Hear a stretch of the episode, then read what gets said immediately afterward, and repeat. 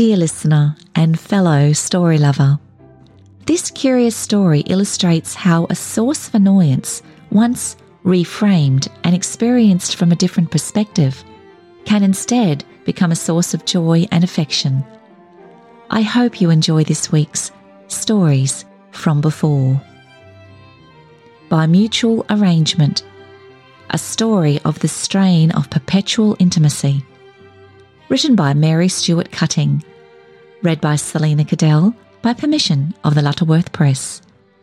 Music by Stacey Weir. I've got to have this room to myself for a little while. If she comes back again, I shall go out of my mind. Suzanne Endicott propped her throbbing head with one hand as she sat up on the couch, listening for a few moments, tragically intent, before relaxing back on her pillow and closing her dark eyes once more.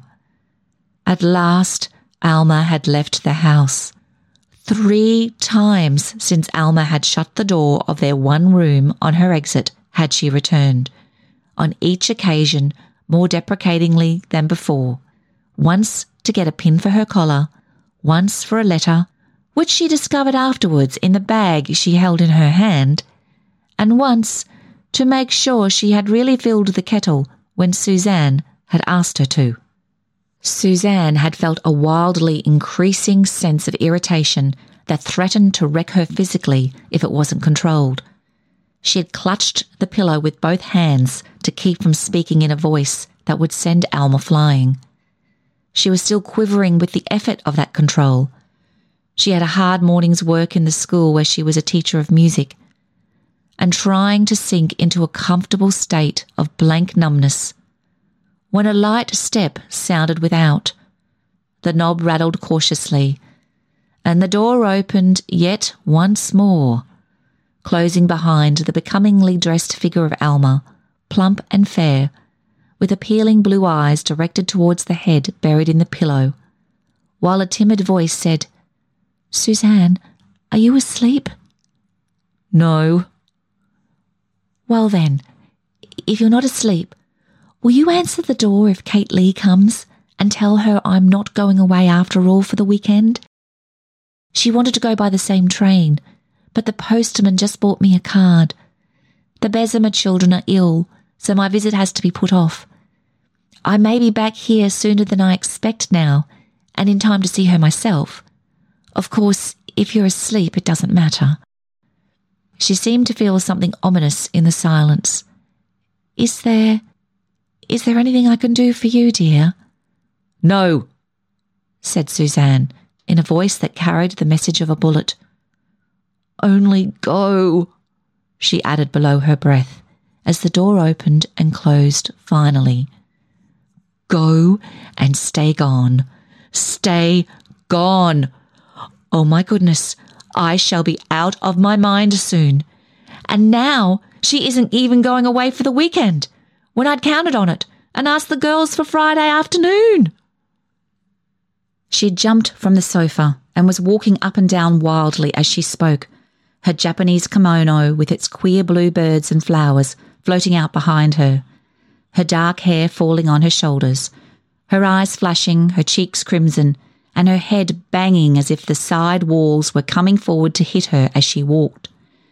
Things had come at last to a crisis.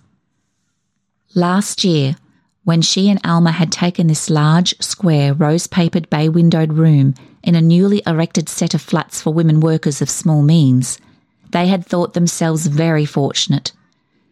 A casual meeting as children 10 years ago had paved the way for this closer bond on their reacquaintance in the big city, where Alma had come as kindergarten teacher to the private school in which Suzanne had already taught for a year, living in a narrow attic beside which these quarters were palatial.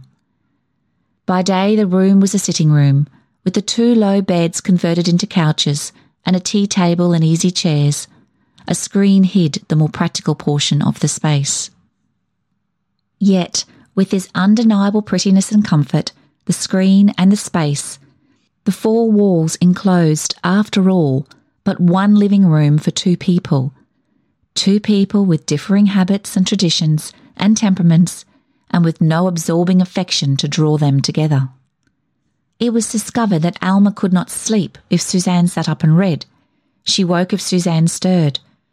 Suzanne had a habit of dashing about with apparent aimlessness when she came home from school, at which Alma always wondered in the same gentle tone of voice.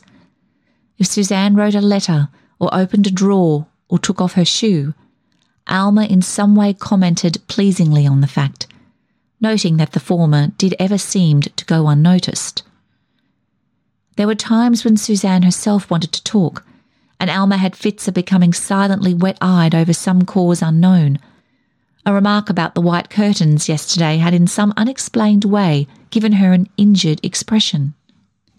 But the worst thing was that there was no hour of the day that Suzanne had for herself.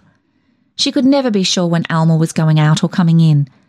And when Suzanne had friends to see her, she stopped in her frenzied walk and sat down with a gesture of despair. When she had friends to come to see her, that was the time that Alma stuck fast in the room and never budged.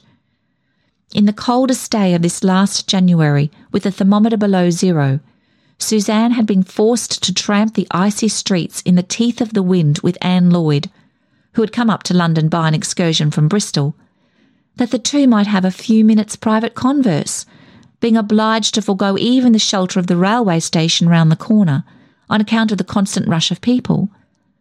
For all of her deprecating gentleness, Alma's presence had a strangely persistent quality.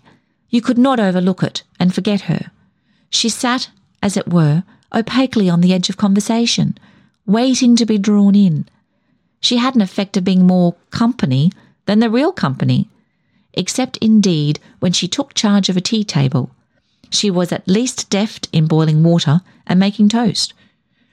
But if Alma had to be one of her party on Friday, there were a couple of quick taps on the door. A voice said, May I come in? Oh, Miss Woodley, is that you? Wait just a moment, please. Suzanne twisted up her hair, washed off the traces of her agitation, and opened the door to a friend. It was the neighbour who tenanted the next room, or flat, as they usually called their apartment. Miss Woodley was a kind girl with a pleasant mouth and a clear and comprehensive eye, who always saw at once what anybody ought to do, with the aggravating quality of being usually right.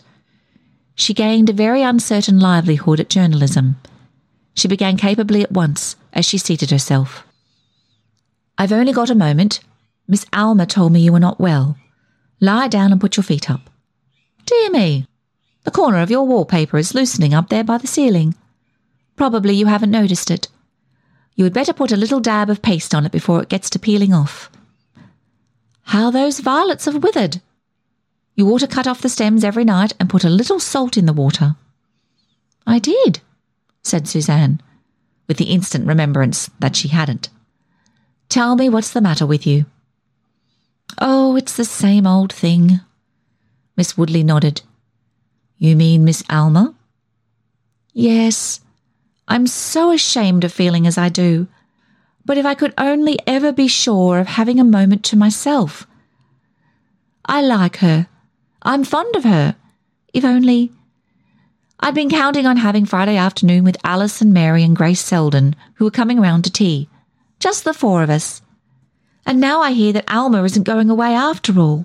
You know how it is when people are really intimate. To have a stranger poked in, it spoils everything. Suzanne stopped and choked. Oh, isn't it mean of me to speak like this? To talk about Alma, when I know she's always so good and self sacrificing. As I said to Grace Selden the other day, I feel like such a sneak and a backbiter. I know Alma never talks to anyone but me. I wish she did. Miss Woodley's large grey eyes fixed themselves on Suzanne with an inscrutable expression. Would it make you feel better if you thought Alma talked about you? Then be comforted. She does. Alma talks about me? The colour rose to Suzanne's face. Exactly as you do about her. People always talk about each other, don't they? but I think perhaps she's fonder of you than you are of her. It makes her very unhappy because she says she cannot please you no matter how she tries, and she gets so nervous she doesn't know what to do. When you have company, if she speaks, she always seems to say the wrong thing. Retiring people are a nuisance, I know. They leave all the responsibility on someone else. But she says she stays in for fear you may think her uninterested if she goes out. Alma talks about me, repeated Suzanne. It seemed to give her an unaccountably surprised, resentful sensation. Oh, you couple of geese, said Miss Woodley.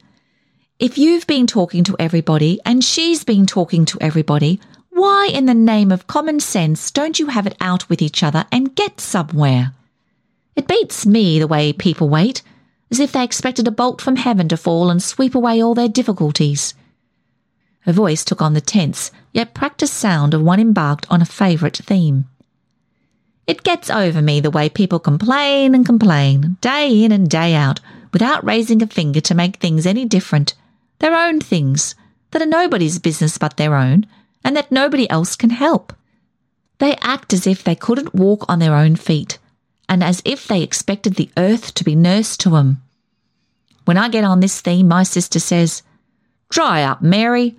A grievance makes the interest of life to most people. It's meat and drink to them. But I'm not built that way. I think that either you can't make a thing better or you can. And generally, you can. Miss Woodley's voice dropped suddenly. Her inspired expression turned into one of care. There now, I'm talking your head off. The fact is, I've been upset myself today. She seemed to shudder visibly. I've been kept awake three nights by a mouse nibbling in my room Every few minutes, I have to lean out of bed and knock with my shoe to drive him away. Why don't you get a trap or stop up the mouse hole? suggested Suzanne. Oh, well, I think each day that perhaps he won't come back, said Miss Woodley hazily. Suzanne couldn't help smiling after she went. In spite of her visitor's strenuous words, she was very much like other people. Yet, after all, there was something perhaps in the words. Suzanne lay there for a long time in the quiet room, thinking. The pain in her head was stilled when she rose at last. She longed to drag the washing appliances out from behind the screen. She hated contracted spaces and used the whole place to wash and dress in.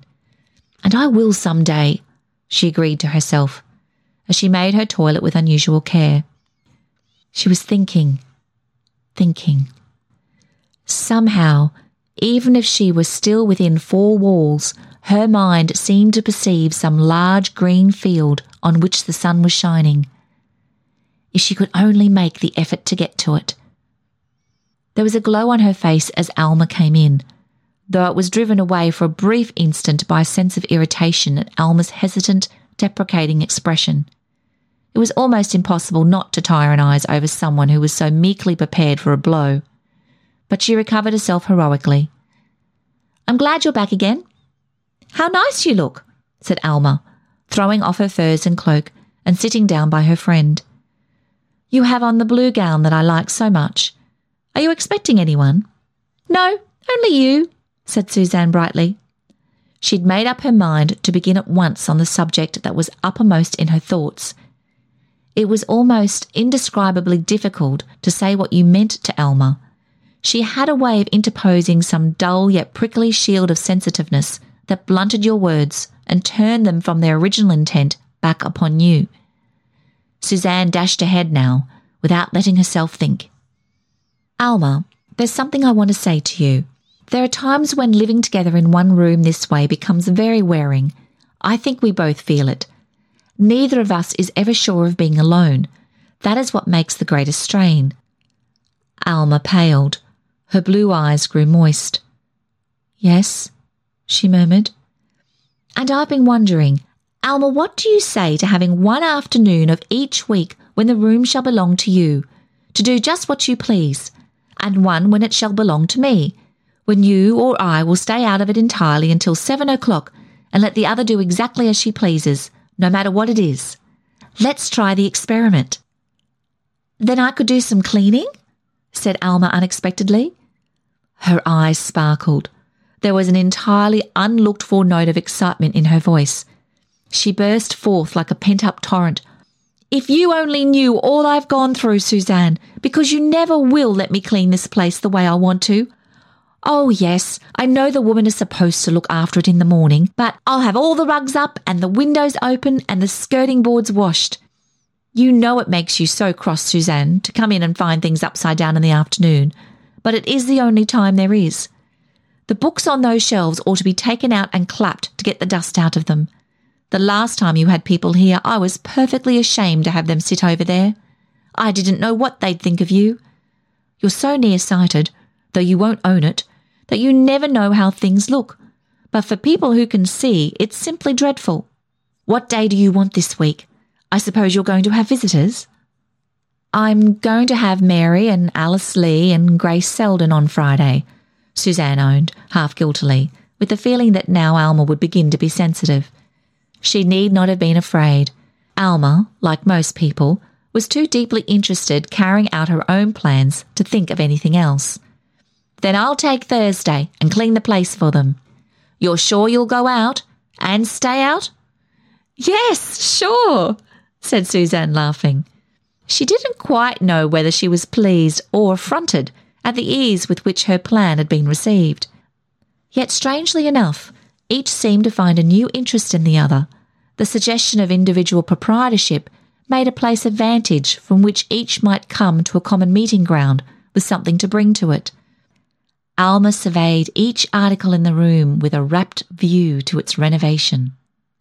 If Thursday afternoon were really fine, the curtains might even come down and be washed, and she could afford to laugh at Suzanne's despairing outcry at the prospect. Suzanne always whimsically felt that, when the curtains were down, desolation had set in. They'll be up all right for your party on Friday, her friend said indulgently. I'm going to take a couple of children to see the ducks in Kensington Gardens, if the weather is at all possible, after school.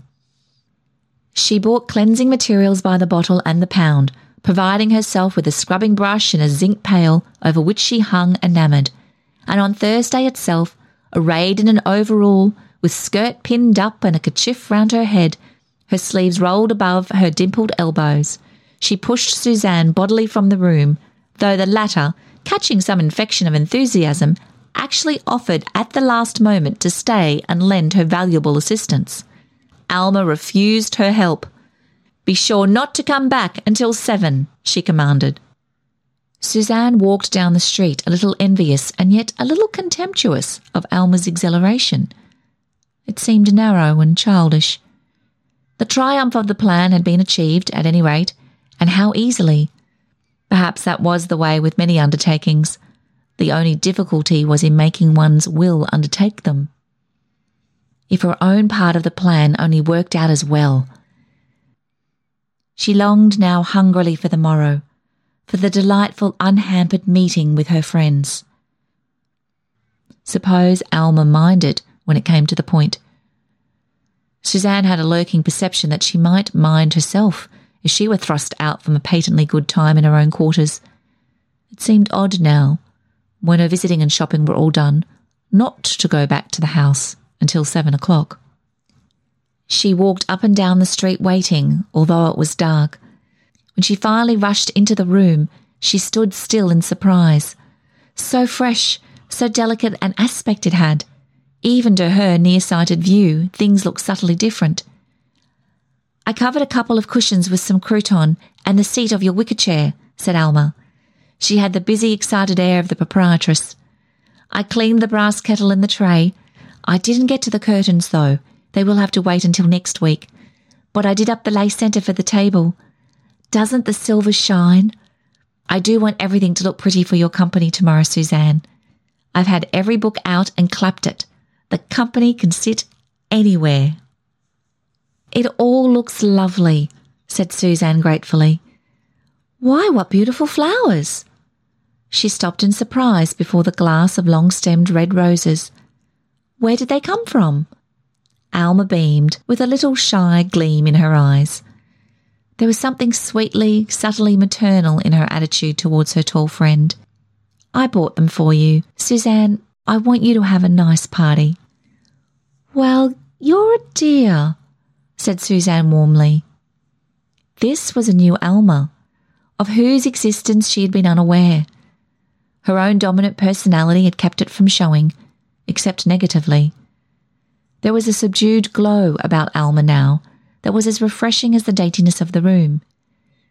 Then the two planned out the simple menu for the morrow's festivities.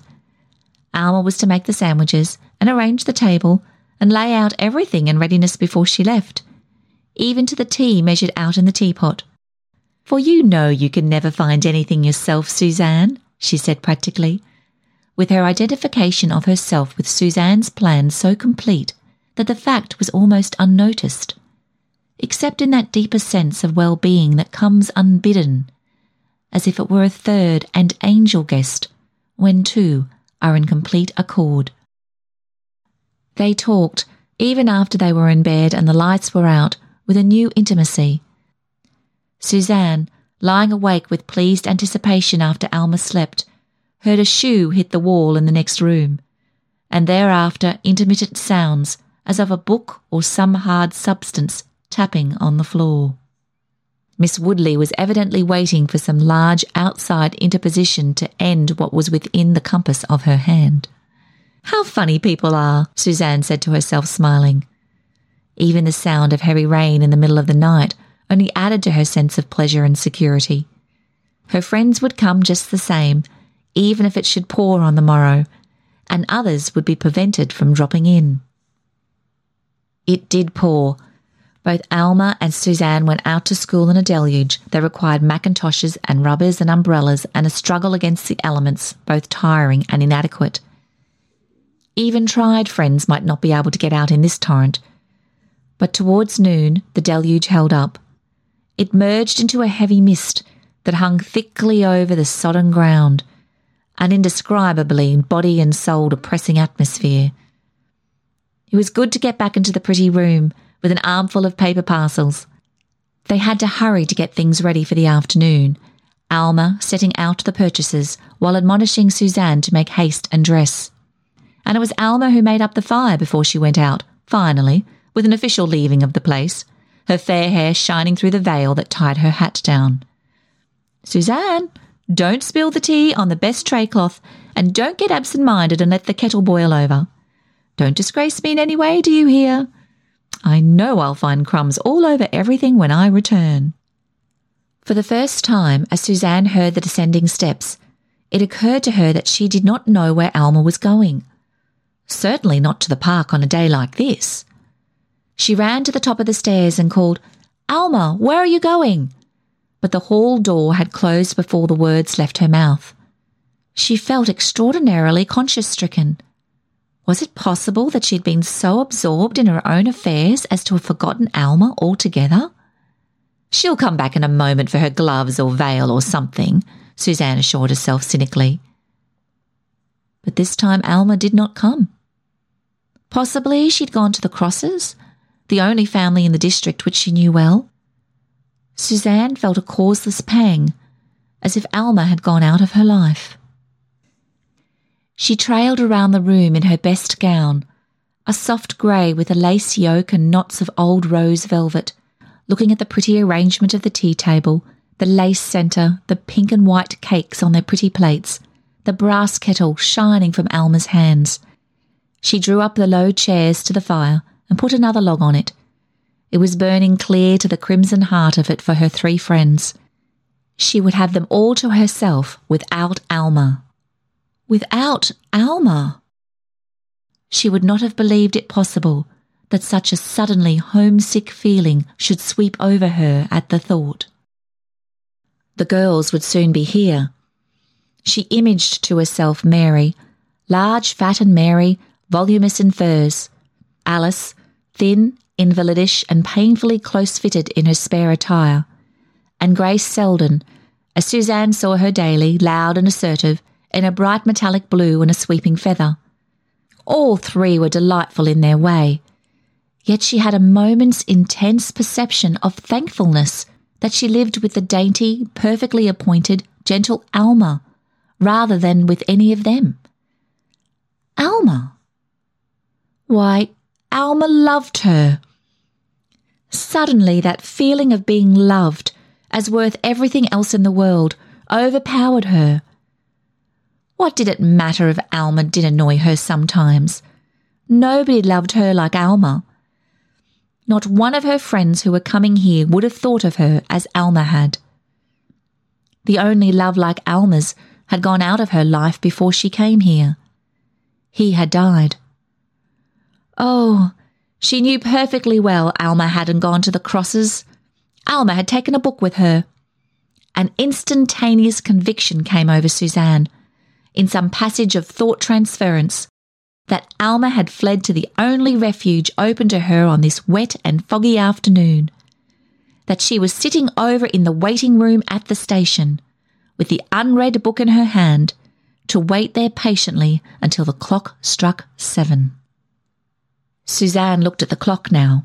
Something was tugging unbearably at her heartstrings. Then she dashed on her mackintosh and rubbers, tucked up her best gown, and ran hatless down the street and round the corner to the station.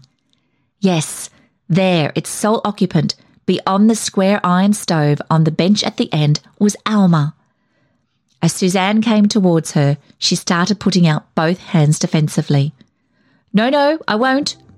It is my own business what I do. I won't. I won't. You needn't think I want to come back. You precious idiot, said Suzanne fondly. She had both arms around her little friend. Alma trembled. A caress from Suzanne meant a great deal. Get up this minute and come along with me, no, indeed, you needn't think I am going back on the experiment. No, indeed, I am in love with it. I realise perfectly that for three hours you haven't a home to go to, but this time I'm inviting you to mine. This is an invitation, do you hear, Alma? And you can't be so rude as to refuse it. Oh, Alma, it isn't out of the slightest consideration for you. It's just because I want you myself. The end. Ah, humans. We are an odd species, are we not? I do hope you enjoyed this week's story of Suzanne and Alma and the various issues housemates may encounter. Please subscribe and follow this podcast and share it with your family and friends. I hope you enjoy a lovely week, and I look forward to being with you next week when I again share stories from before.